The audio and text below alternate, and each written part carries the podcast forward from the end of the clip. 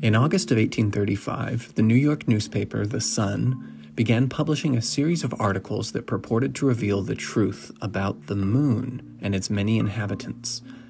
The articles were so popular that one observer noted the office was besieged by thousands of applicants from dawn till midnight during the entire week, and although there was to be heard among the crowd some occasional intimations of skepticism, the almost universal impression and expression of the multitude was that of confident wonder and insatiable credence.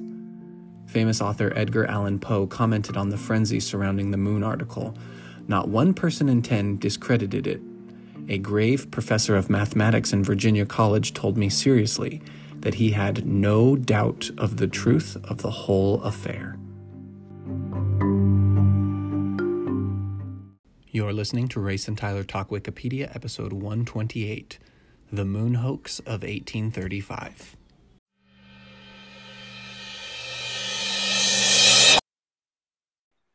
Okay, Tyler, our getting to know you question today is if you were giving a tour of your hometown to a visitor, what is one thing you wouldn't want to miss? This is such a great question. Um, because, no offense to any uh, Richmonders out there, but the suburb that I grew up in is kind of boring. okay. uh, and I mean that in the nicest way because I loved growing up there. It's so, so beautiful. But when I think about uh, what we went to, it was, you know, mostly like hanging out with friends in the neighborhood. We would go to like mm-hmm. chain restaurants, you know, stuff like that. Virginia is just such a beautiful place that it's really pleasant to be there. You don't really need to, you know, go exploring very much. Um, but I have some good answers for this question. I would say primarily if you go to Richmond, Virginia, I would say find a way to go see the James River somehow. Mm. It's really spectacular. The river goes uh, pretty much through Richmond from up in the mountains down to the coast and Virginia Beach and it's really wide and uh, very voluminous, lots of water. There's really nothing like it. I think it's just amazing. Uh, and there's a lot of different places you can see it. Um, you might be lucky enough to have a friend that has a river house on the river, mm. uh, or you can go to a place called Belle Isle, which is really beautiful. It's an island in the middle of the James River. Um, and I would say if you've already seen the James River, then something really spectacular as well is the Byrd Theater, which is Ooh. near downtown Richmond in a little place called Carytown, which is like a quaint kind of um, old timey shop kind of district, like lots of boutiques and things. And there's a really old theater there called the Byrd Theater. I think it's from like the early 1900s. And uh, we would go there all the time because it was the dollar movie theater. Like you could go pay for really cheap to go see old movies that had been I don't know what if they even make those anymore. It's like a theater that shows movies that are kind of past when they came out. Yeah. Um, and it's really quaint and inside it's so beautiful. It has like a big, beautiful chandelier and like kind of old kind of workings on the walls and wallpaper, etc. And they even have an organist on Friday nights who plays the organ before the movie starts. Oh and they have a very enchanting uh, Byrd Theater commercial that they play before the movie begins, every movie. And it's a, like a commercial from the 80s about anti littering in the theater. And they've played it ever since. And most of the people in the theater will recite the commercial as it's playing. Oh, so funny. Like kind of a, it's kind of an experience just to go and see and watch everybody watching these movies at this very beloved theater. Well, I'm looking at images of the inside and this looks fake. Like I would not believe, especially because I'm seeing images of the outside and it looks like kind of I don't even remember what the outside looks like. The outside is pretty nondescript. Like it's kind of a flat front building with some yeah. nice, like sconce work or whatever. But then the inside looks like the Moulin Rouge or something. Oh yeah, it's just like mystical and given the amount of dollar theaters that I've been to after leaving Richmond, and I like growing up, I thought this was normal. Like, oh, you go to the dollar theater, it's just like this. And I'm like, no, it's actually not. This is just like like you said, it's like Moulin Rouge. It's like a Yeah. spectacle just to go. Yeah, totally. Um, so I'm I'm just looking through pictures on Google, and they all look like 19th century paintings Yeah. of a, of like a theater, and then you get to one, and there's a bunch of people sitting inside with cell phones, and it's like, oh, okay, this is a real place. This is not like this is unbelievable. This is really cool. It's really awesome. I hope you get a chance to go and uh, see whatever movie came out two months ago. Well, that's awesome. Um, for my answer, this is a little funny because um, you, um, a couple summers ago, came to my hometown and were my guest, and I think that both of my answers are places I did not take you. I was gonna say, I not. wondered if your answer was gonna be that pool that we went to. that pool. Because I thought the pool was amazing. It had like a really high dive. Oh yes, yes, yes, yes, yes, yes, yes. Um, so that's the next town over, the St. John's pool. Oh, that pool yeah, is that's cool. not even the same town. Oh well, yeah, but I mean, same, ve- ve- same, very similar experience. That pool always reminds me of the pool from um, the Sandlot. oh, I haven't seen that.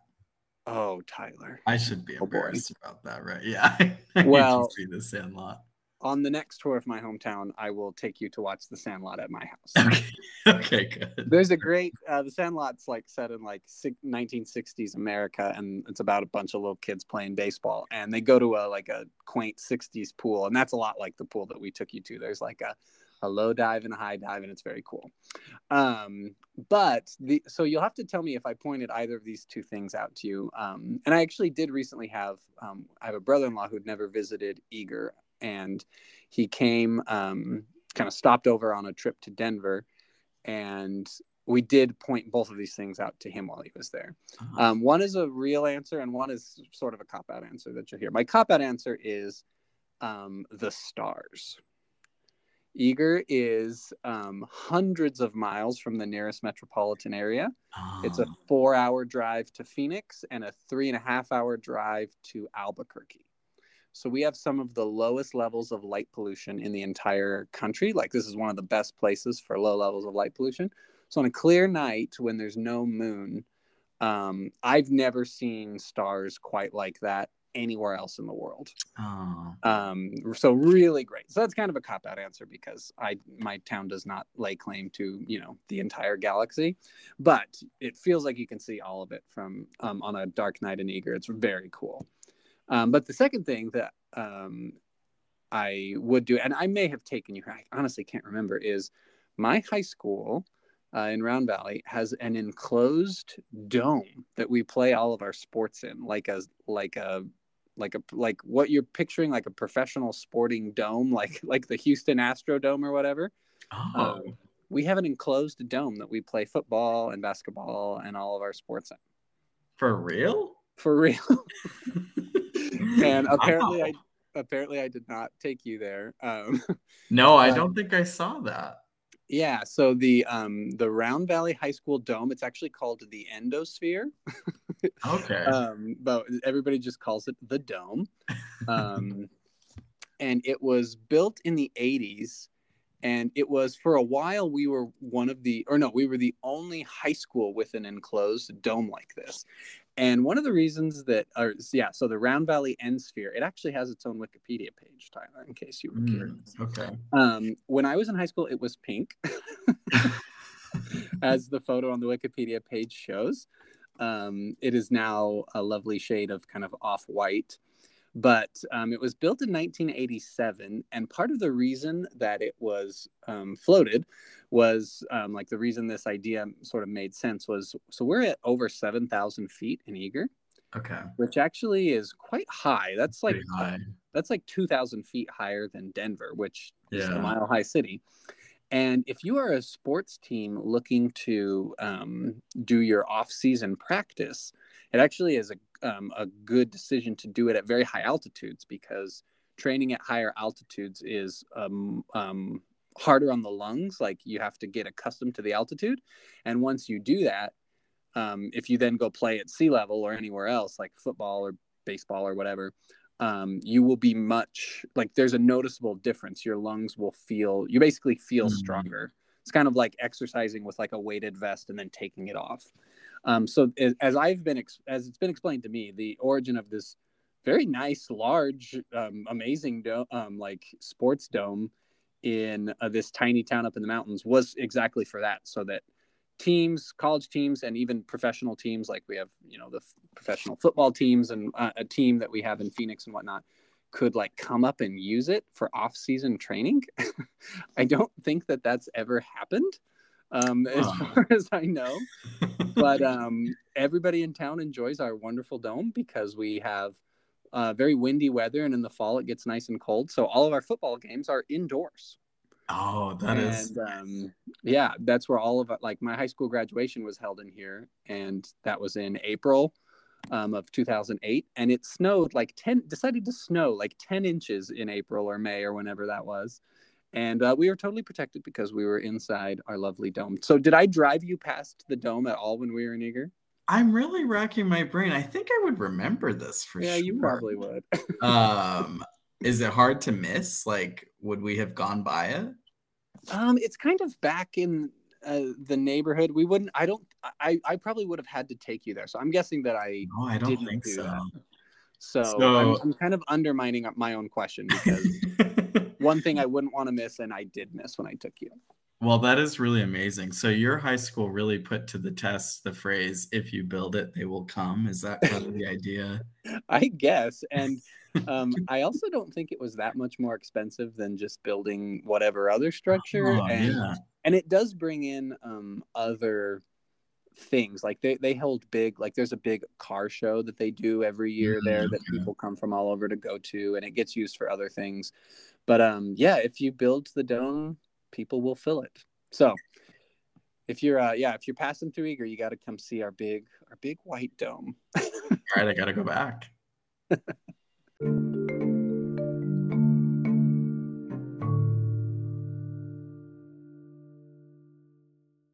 Okay, to begin our story, we have some important background um, to dive into, and luckily, it is about one of maybe one of the most interesting people I've ever had the pleasure to uh, dive into the Wikipedia page of. Um, in order to fully comprehend the moon hoax of 1835, we need to know about a man named John Herschel. Sir John Herschel was born in um, 1792 and died in 1871, and he was an English polymath. And if anybody has ever kind of lived up to that weird title of polymath, meaning one who you know is engaged in many um, many disciplines and many pursuits, it is this guy. Um, it's going to sound like I'm making up some of his biography, but I'm, I'm truly not.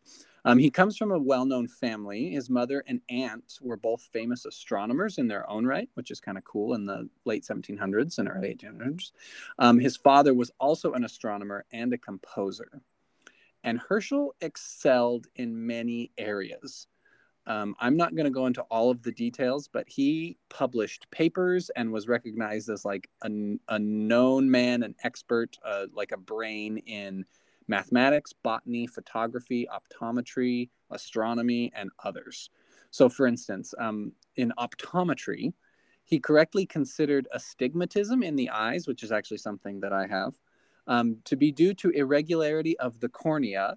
And he had this crazy idea what if do you think he said we think i think you could improve somebody's vision if you applied some animal jelly contained in a capsule of glass against the cornea he basically invented contact lenses wow in the 1800s um, he was a pioneer in glass plate photography so very early forms of capturing images on you know in a, a, photograph.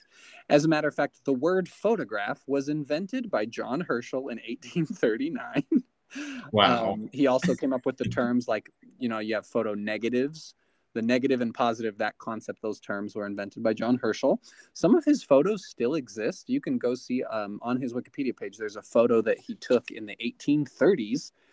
Um, and it, you know, he managed to capture this, you know, a, capture light on a glass plate that he treated with these chemicals. And so he's kind of a pioneer in photography, which is bananas. Um, he's also considered the father of the blueprint. So, like the way that buildings are designed and laid out, um, that was John Herschel. Um, his his big love was astronomy.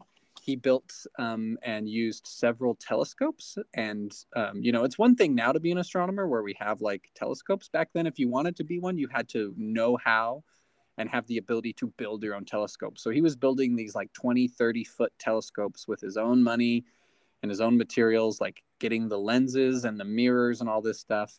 Um, he took up astronomy in 1816 um, and he built this massive um, reflecting telescope. And um, his father had published a catalog of the stars. He had like made this kind of exhaust or not exhaustive, of course, but like this um, thorough list of observable stars. And between 1821 and 1823, with a partner, he um, re-examined the double stars that his father had cataloged. Um, he found was one of the founders of the Royal Astronomical Society in 1820. Um, and for his work with his father, he was presented the gold medal of the Royal Astronomical Society in 1826. Um, he observed the 1834 um, appearance of Halley's Comet. He published a catalog of his astronomical observations in 1864 towards the end of his life, and it's called the General Catalog of Nebula and Clusters. Um, and he's credited with the discovery and like charting of at least four galaxies. So he was a pretty serious astronomer, um, all around kind of interesting dude. Um, I have a miscellaneous section. These are some of my favorites. He was a friend of and inspired with his like zeal for rigor in science. He inspired Charles Darwin to like dedicate his life to science. Wow. He was friends with Charles Babbage, who went on to be the inventor of what's considered like the computer. Charles Babbage is a big guy, and they were like roommates at college or something. He was a pioneer in photochemistry, so like measuring the rays of the sun. He proposed changes to the Gregorian calendar because, of course, he did.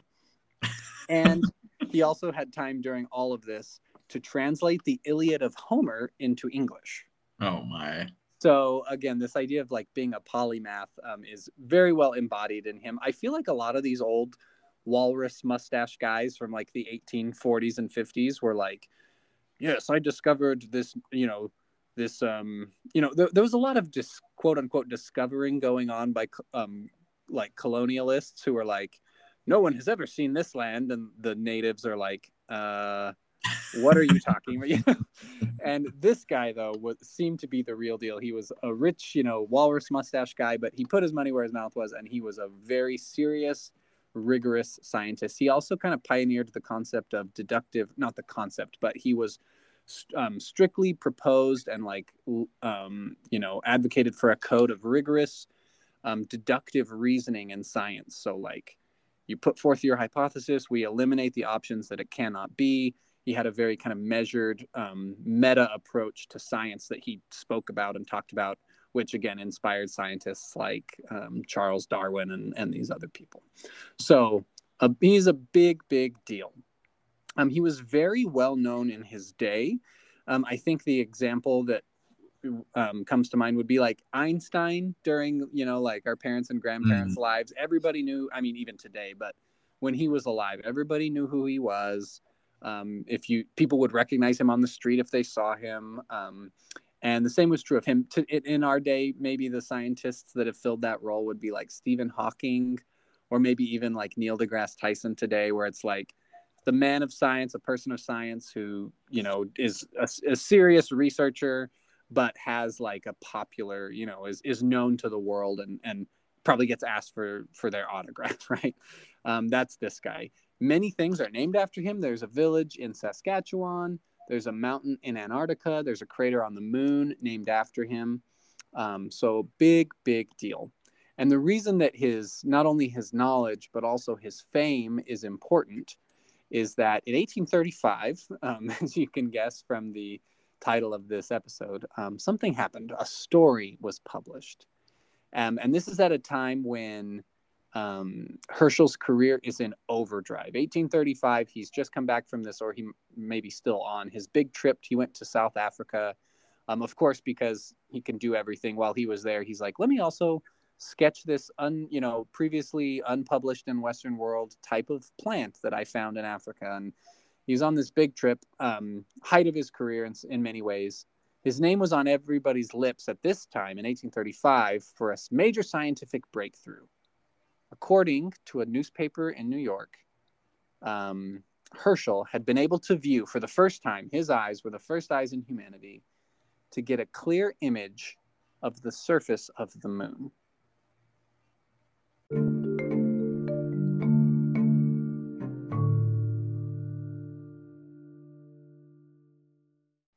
So in 1835, New York City had three newspapers that were all considered serious news. They had the New York Times, which is still around today. They also had the New York Herald Tribune, which published its last paper in 1966. And they had The Sun, which published its last paper in 1950. And in August of 1835, The Sun published the first of six articles about the moon, which had this headline Great astronomical discoveries lately made by Sir John Herschel, LLD, at the Cape of Good Hope, from Supplement to the Edinburgh Journal of Science. The article said that John Herschel had used, quote, an immense telescope of entirely new principle to view the moon, and that he had seen its geography through the telescope. And I'll read directly here from the article. It says that he saw a beach of brilliant white sand girt with wild castellated rocks, apparently of green marble, varied at chasms occurring every two or three hundred feet with grotesque blocks of chalk or gypsum, and feathered and festooned at the summit with the cloistering foliage of unknown trees, moved along the bright wall of our apartment until we were speechless with admiration. The water, whenever we obtained a view of it, was nearly as blue as that of the deep ocean, and broke in large white billows upon the strand. The action of very high tides was quite manifest upon the face of the cliffs for more than 100 miles. End quote. So, already in this article, what they have told us is that John Herschel has seen cliffs of chalk and gypsum, trees, and even oceans all on the surface of the moon. But the article does not stop there. It goes on, and they say that he discovered animals. It says, quote, Dr. Herschel has classified not less than 38 species of forest trees and nearly twice this number of plants found in this tract alone. Of animals, he classified nine species of mammalia and five of ovipara. Among the former is a small kind of reindeer, the elk, the moose, the horned bear, and the biped beaver.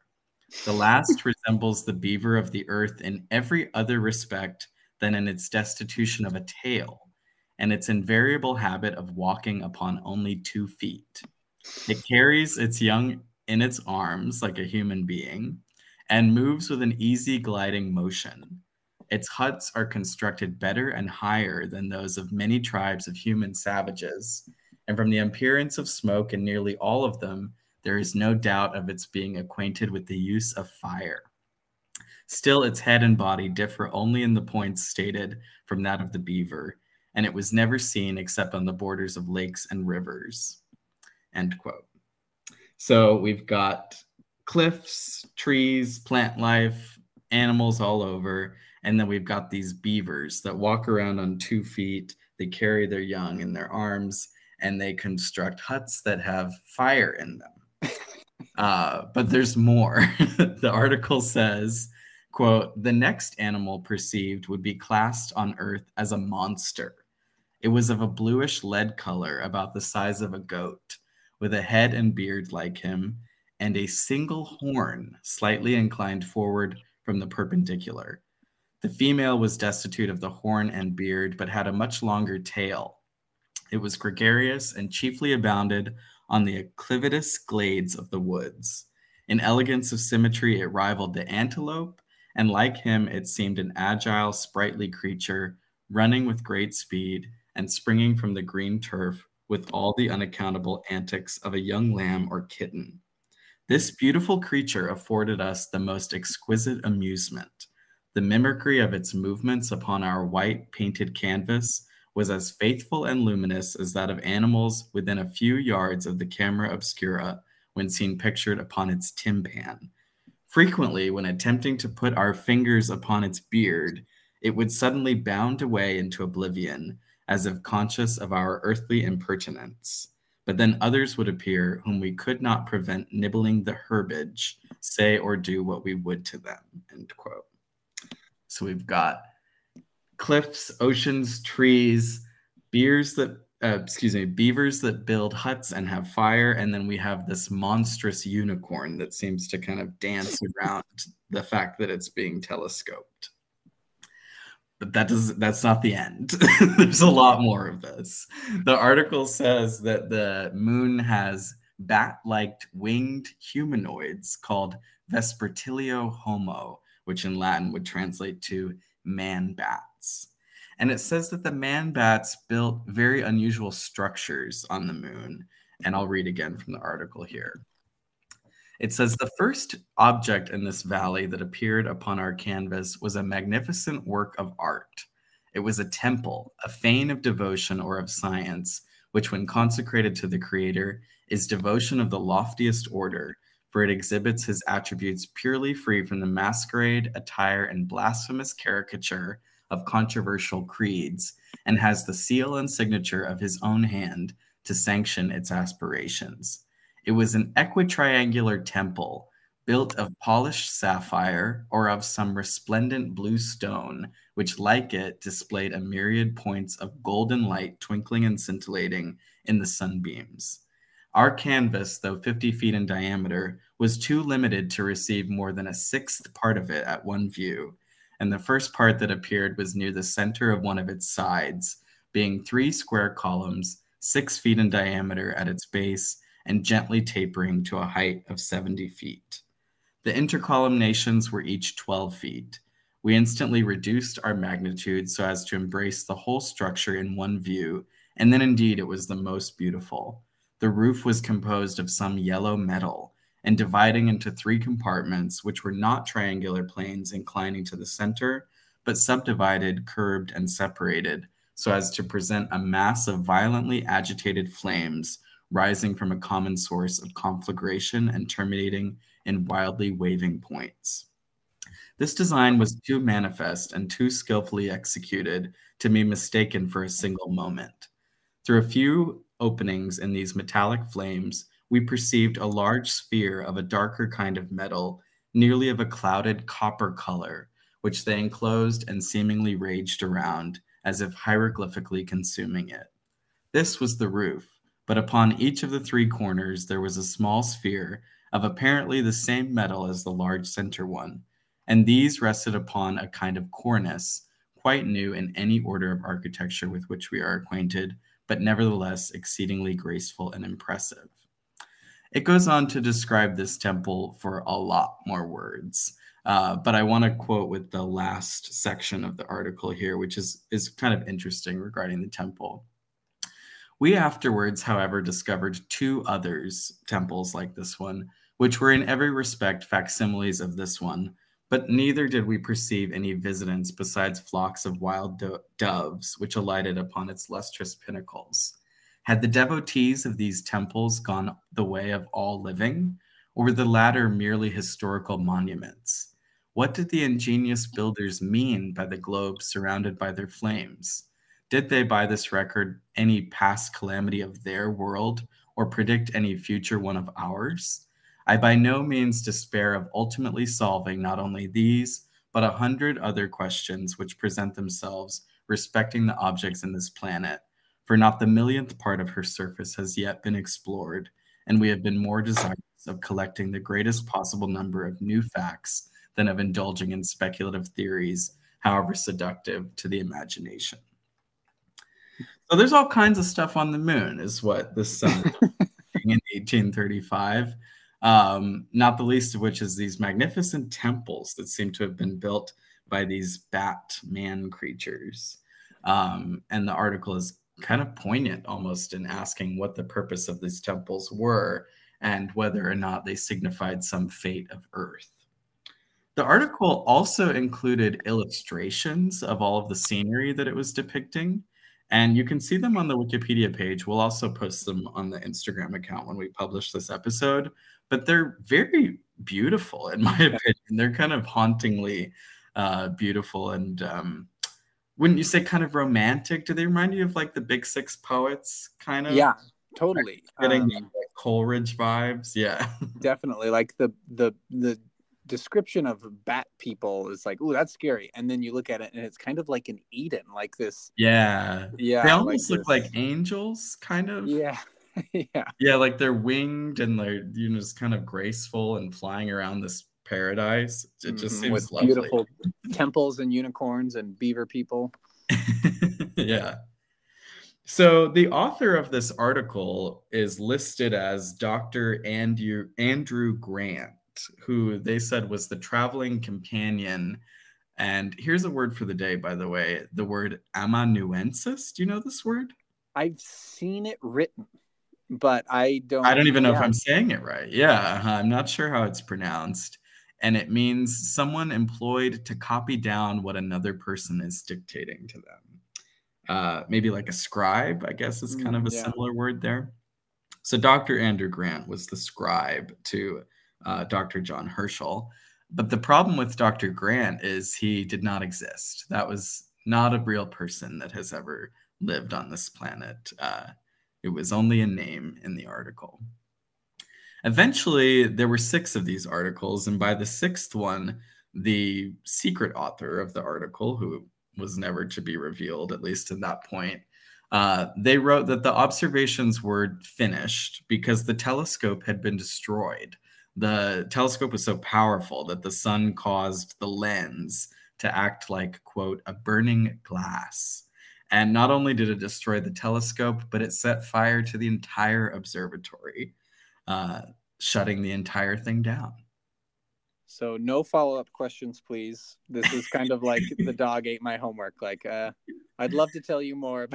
but the observatory caught fire because the, the telescope was simply too spectacular, and it uh, hoisted its own petard.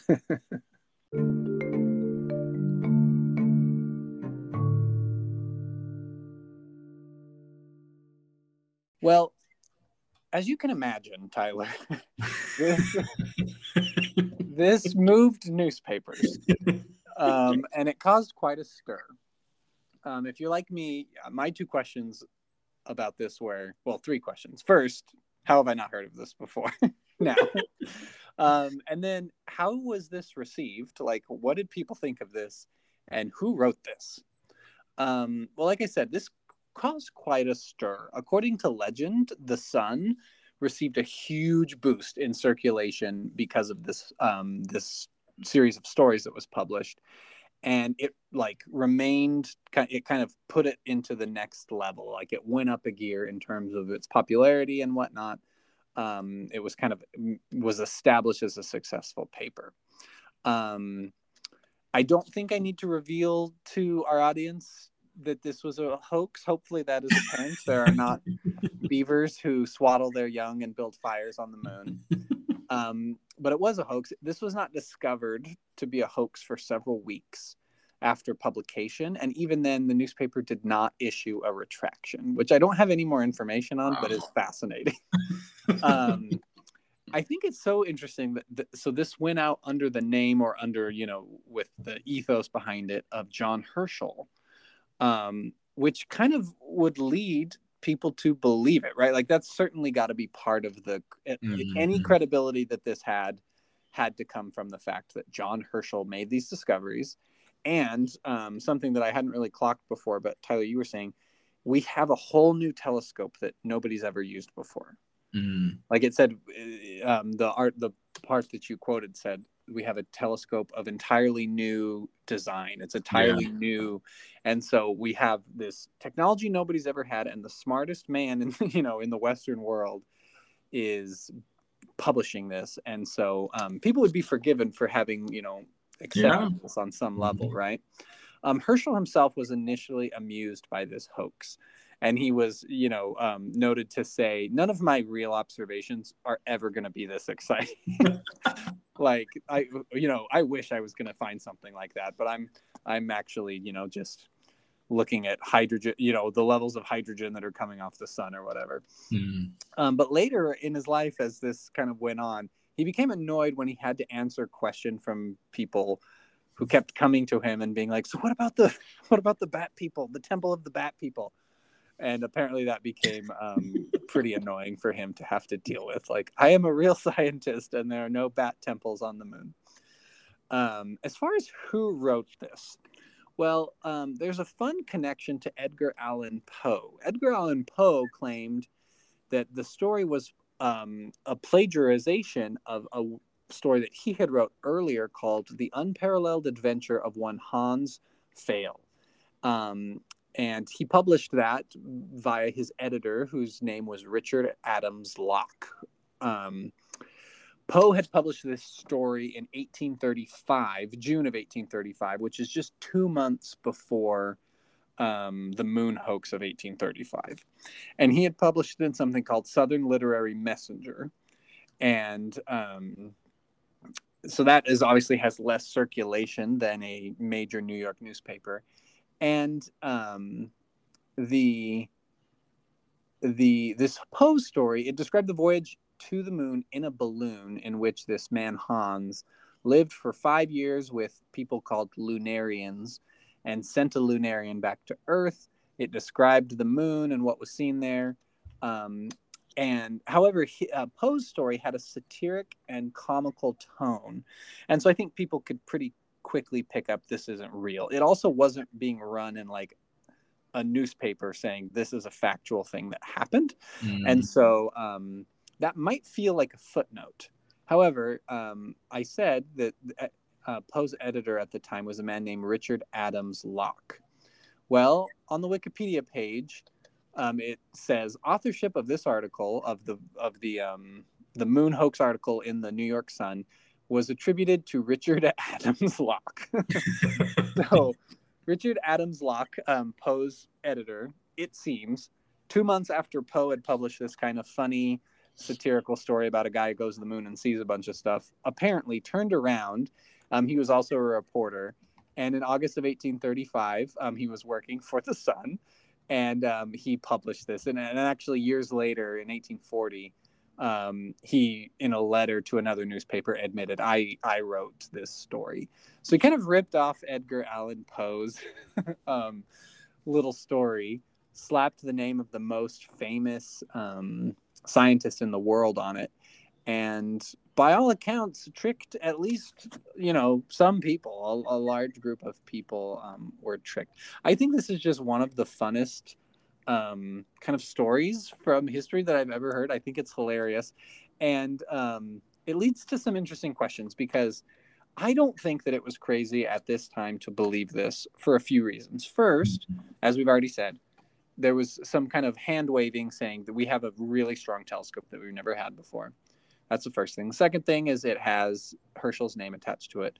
Uh, the third thing is that 1835 things there were think of all of the things that were in the works or that were were coming at the time that would feel almost as crazy as this like a, the concept of a photograph it feels like black magic, right? Like, yeah, I'm gonna take this box, and if you'll sit in front of it, and then I do this stuff with these chemicals, and I pour this acid and whatever, I can come back and show you yourself on a piece of glass.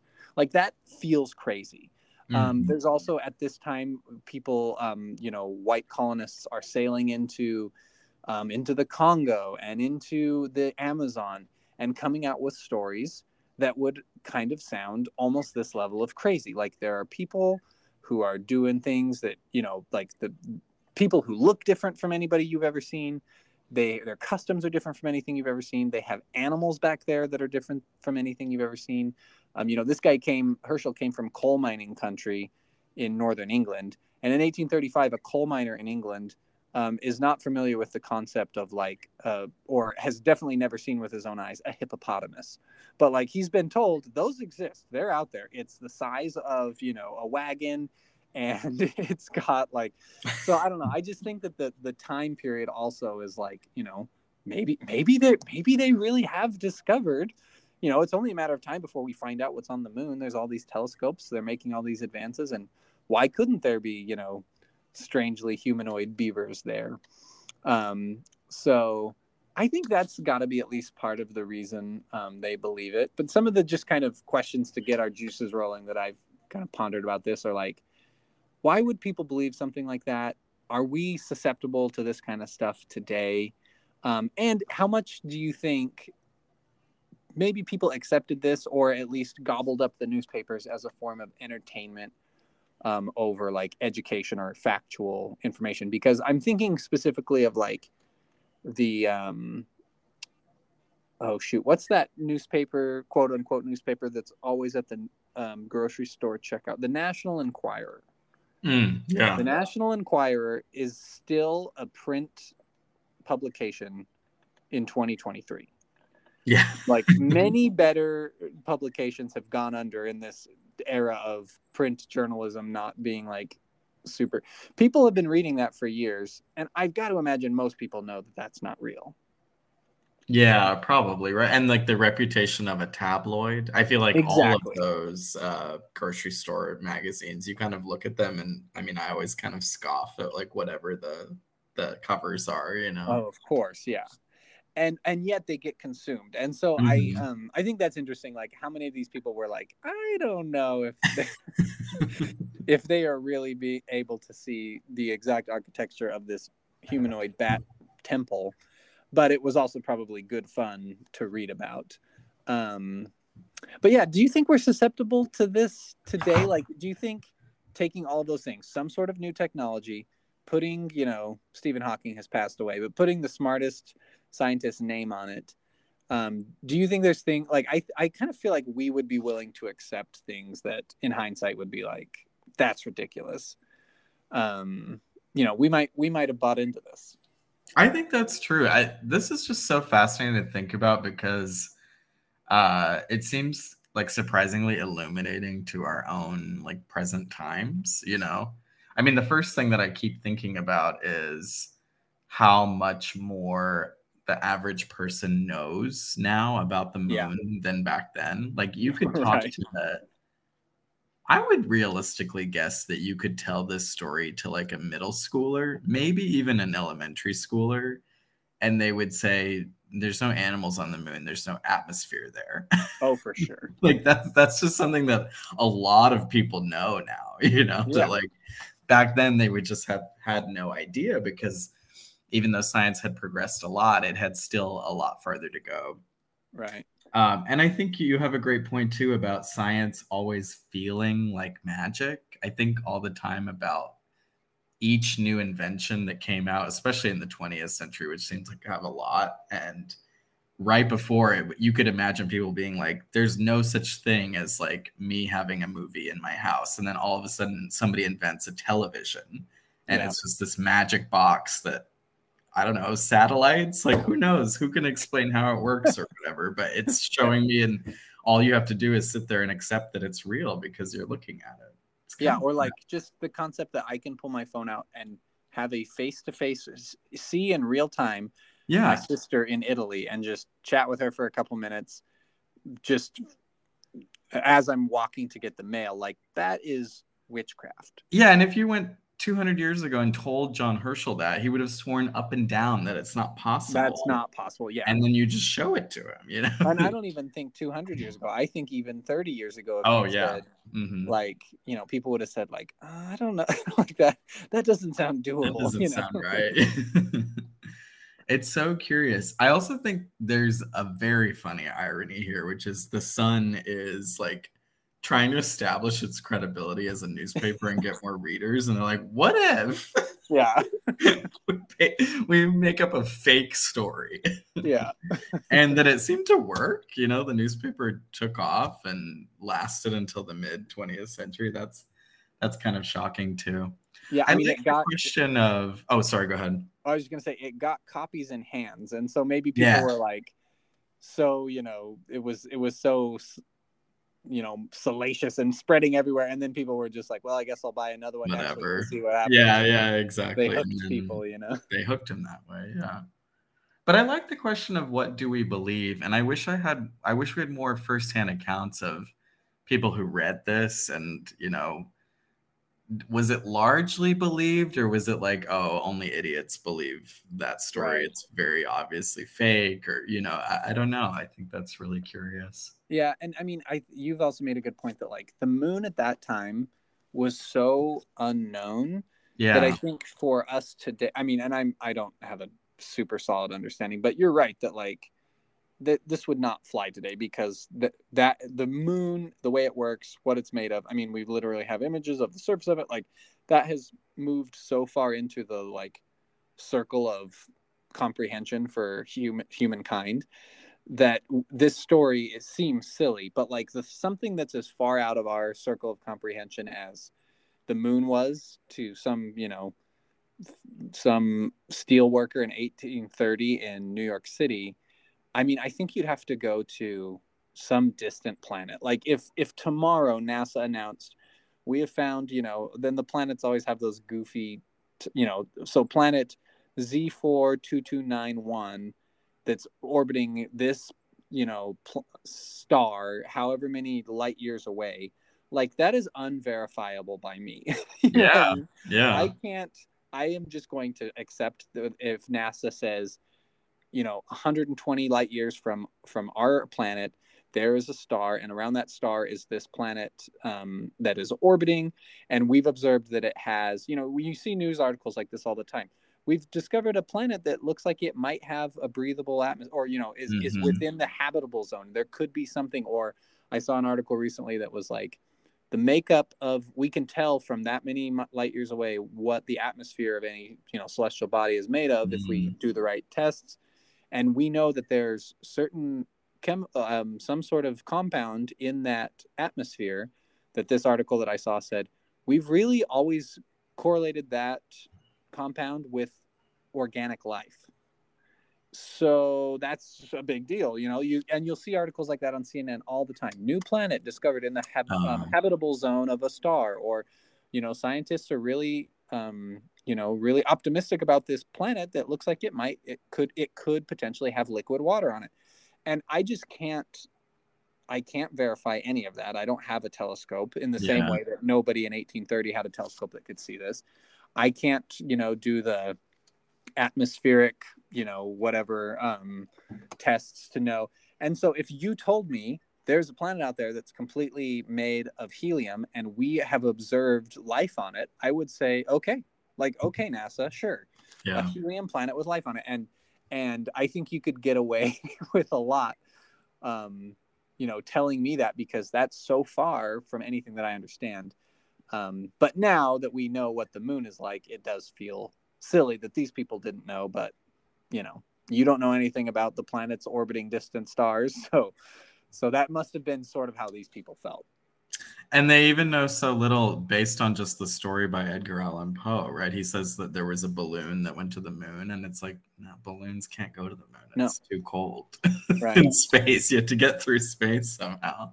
Yeah, and like I, so I, I guess I guess the concept of like an atmosphere maybe escaped the mass public at this time. Like probably, right? Yeah. like a balloon wouldn't you there, there's no air up there. You know, like just things that we now understand as so clearly that, like uh-huh. you were saying, uh-huh. my my you know my daughter would probably be like, well, you couldn't go up in a balloon. There's no air up there. You know? Yeah.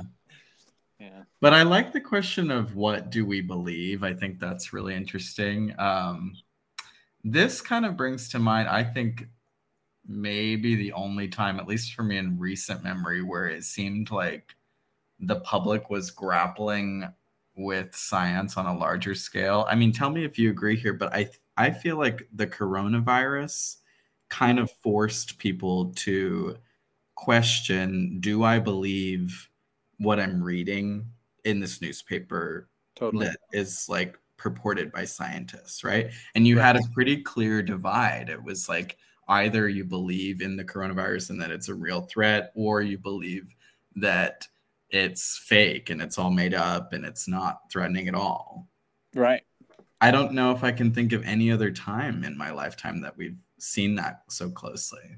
Yeah, um, that's a good point. That has been kind of a fundamental question. Like if if a bunch of doctors from the CDC and the World Health Organization tell you something is happening, like how how clearly are you you know what are what do you do with that information um and, and it took a while right? Because oh, yeah. in the i mean in the first few months it was like who really knows anybody who has the coronavirus? Right. or maybe let's say the first few weeks. And then it was like no people have family members that are you know suffering from it. And people start to believe what what comes more tangibly you know i think. Yeah.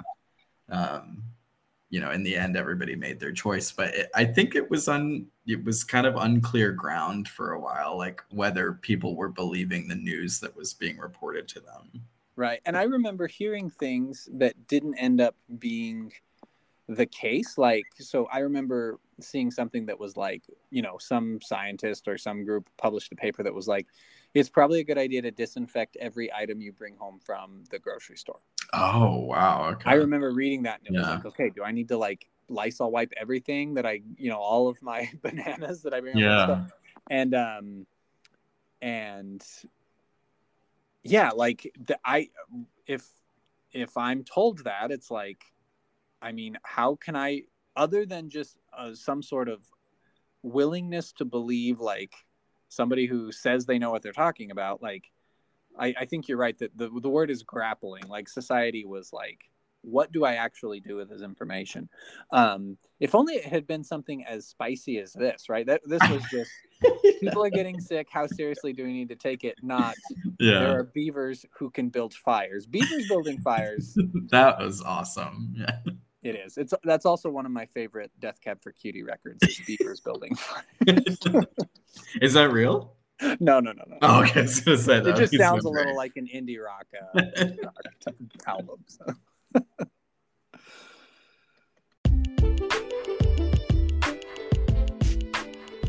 Our only footnote today is to point out a fun, unintended connection between our story and our get to know you question. Another important stop on Tyler's tour of Richmond, Virginia, it must be said, should be the home of a major figure from our story, Edgar Allan Poe. Thanks so much for listening. If you want to follow us, we're on Instagram at Race and Tyler Talk Wikipedia, and we will talk at you next time.